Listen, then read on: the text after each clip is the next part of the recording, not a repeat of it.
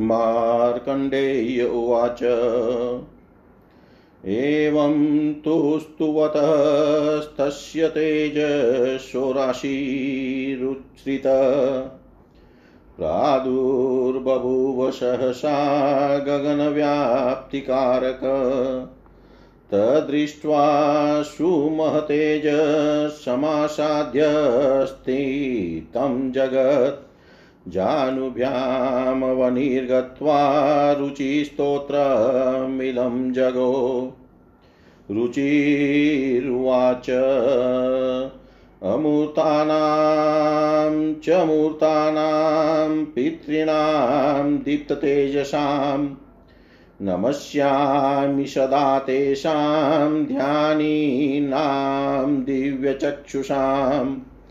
इन्द्रादीनां च नेतारो दक्षमारीचयोस्तथा सप्तर्षीणां तथान्येषां तानमस्यामि कामदान् मनवादीनां मुनीन्द्राणां सूर्याचन्द्रमसोस्तथा तानमस्याम्यहं सर्वान् पितरश्चाणवेषुयै नक्षत्राणां ग्रहाणां च वायवग्नयो नभस्तथा।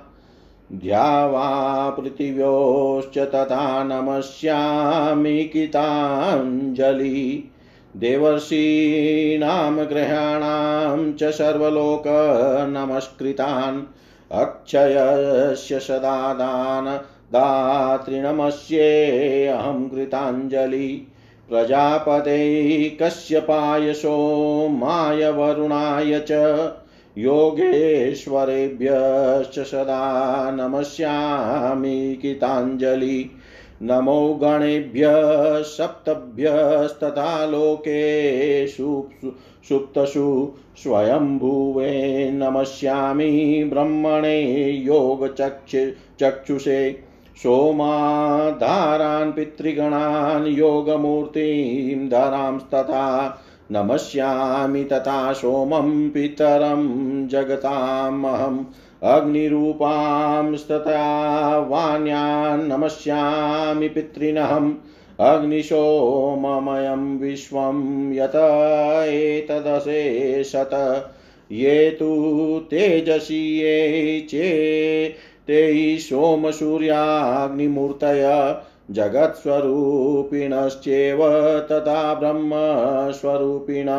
तेभ्यो अखिलेभ्यो योगिभ्य पितृभ्यो यतमानस। नमो नमो, नमस्ते, मे प्रसिदं दूतु स्वदाभुज मार्कण्डेय उवाच।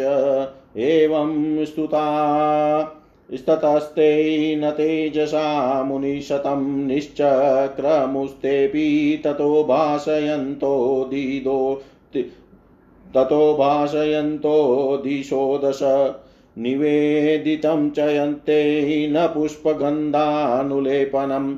तदभूषितानत सन्तान् दृश्ये पुरतः स्थितान् प्रणिपत्य पुनर्भक्त्या पुनरेव कृताञ्जलि।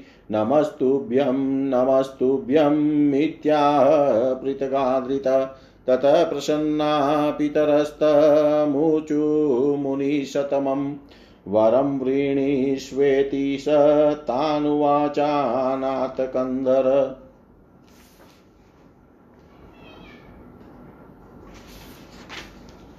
रुचिर्वाच। साम्प्रतं सर्गकृतत्वमादिष्टं भ्रमणा मम। सोऽहं पुत्रीमभीप्सामि धन्यां दिव्यां प्रजावतीं पितर ऊचु, अद्यैव सद्य पतनीते भवत्वति मनोरमा। तस्यां च पुत्रो भविता भवतो मनुरुत्तम। मन्वन्तराधिपोधिमास्त्वन्नाम्नेवोपलक्षित रुचैरोच्य इति ख्याति यो यास्यति जगत्त्रये। तस्यापि बहवः पुत्रा महाबलपराक्रमा। भविष्यन्ति महात्मान पृथिवी परिपालका। त्वञ्च प्रजापति भूत्वा प्रजा सृष्ट्वा चतुर्विधा। क्षीणाधिकारो धर्मज्ञ ततः सिद्धिं वाप्स्यसि। स्तोत्रेणानेन च नरो योऽस्मास्तोष्यति भक्तितः, तस्य तुष्टा वयं भोगानात्मज्ञानं ततोत्तमम् शरीरारोग्यमर्थ च पुत्रपौत्रादिकं तथा प्रदास्यामो न सन्देहो यच्चान्यदभिवाञ्छितम्। तस्मात् पुण्यफलं लोके वाञ्छद्भिः सन्त तन्नरै पितॄणां चाक्षयां तृप्तिस्तव्या स्तोत्रेण मानवै वाचद्भिः सततं तव्यास्तोत्रेणा नने वेयत श्राद्धे च य इमं भक्त्यास्मत्प्रीतिकरस्त्वं पठिष्यन्ति द्विजाग्र्याणां भुजतां पुरतः स्थितः स्तोत्रश्रवणसम्प्रीत्या सन्निधाने परे कृते अस्माकमक्षयं श्राद्धं तद्भविष्यत्यसंशयम् यद्यप्यश्रोत्रियं श्राद्धं यद्यप्युपहतं भवेत् अन्यायोपातवितेन यदैवाकृतम् अन्यथा अस्रादाहेरूपतेरूपहारेस्तथा कृतम् अकालेऽप्यथवा देशे विधिहीनमत्वा, विधिनमथापि वा, अश्रद्ध्या वा पुरुषै दम्भमाश्रित्य वा कृतम्। अस्माकं तृप्तये श्राद्धं तथाप्येतु। तदुदीरणात् यत्रे तत्पठ्यते श्राद्धे स्तोत्रमस्मात् सुखावहम्। अस्माकं जायते तृप्तिस्तत्र द्वादशवार्षिकी। हेमन्ते द्वादशाब्दानि तृप्तिमेतत् प्रयच्छति। शिशिरे द्विगुणाब्दश्च तृप्तिस्तोत्रमिन्दं शुभम्। वसन्ते षोडशमासतृप्त्यै श्राद्धकर्मणि ग्रीष्मे च षोडशे वेतत्पठितं तृप्तिकारकम् विकले अपि कृते श्राद्धे स्तोत्रेणानेन साधिते वर्षासु तृप्तिरस्माकं चया जायते रुचे शरत्काले अपि पठितं श्राद्धकाले प्रयच्छति। अस्माकमेतत् पुरुषस्तृप्तिं पञ्चदशाब्दिकीम् यस्मिन् गृहे च लिखिते मेततिष्ठति नित्यदा। सन्निधानं कृते श्राद्धे तस्त्रास्माकं भविष्यति। तस्मादेतत्वया श्राद्धे विप्राणां भुजतं पुरः श्रवणीयं महाभागस्माकं पुष्टिहेतुकम्। इत्युक्त्वा पितरस्तस्य स्वर्गतामुनिशतम् इति मार्कण्डेय पुराणैरोप्यै रोच्यै मन्वन्तरै पितृवरां प्रदानां चतुर्नवतितमोऽध्याय सर्वं श्रीशां सदाशिवाय अर्पणम् अस्तु ॐ विष्णवे नमः। ॐ विष्णवे नमः। ॐ विष्णवे नमः। मार्कंडे जी बोले, जब रुचि ने इस प्रकार स्तवन किया, तब सहसा उनके निकट उच्छ्रित उच्च शिखा युक्त और गगन व्यापक तेज प्रादुर्भूत हुआ। समस्त जगत को आच्छादन करके अवस्थित उस तेज को देख कर रुचि जानु द्वारा पृथ्वी स्पर्श पूर्वक यह स्तोत्र कीर्तन करने लगे। रुचि ने कहा, उन ध्यान रत दिव्य चक्षु दीप्त तेजा अर्चित और मूर्तिहीन पितरों को नमस्कार करता हूँ। दक्ष मरीचि सप्तषि गण तथा इंद्रादि अन्य सबके नेता, उन कामदाता पितरों को नमस्कार करता हूँ। मनु इत्यादि मुनिंद्र गणों के तथा सूर्य एवं चंद्रमा के नेता और कामदाता तथा समुद्र और जल में स्थित उन समस्त पितरों को प्रणाम करता हूँ, जो नक्षत्र, ग्रह, वायु, अग्नि, आकाश, स्वर्ग और पृथ्वी के नेता तथा कामदाता है उन पितरों को कृतांजलि हो, अर्थात हाथ जोड़कर नमस्कार करता हूँ।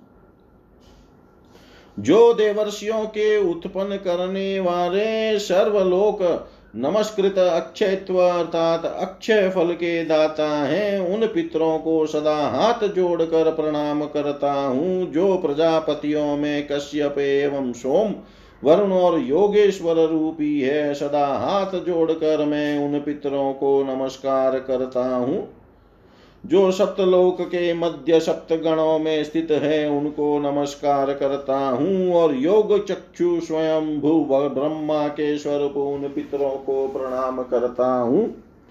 जो सोम के आधार योग मूर्ति धारी सोम रूपी और जगत के पिता है, उन पितरों को मैं नमस्कार करता हूँ। जिन अशेष पितरों से अग्नि, सोम या विश्व उत्पन्न है, उन अग्नि रूपी अन्य अन्य पितरों को मैं नमस्कार करता हूँ।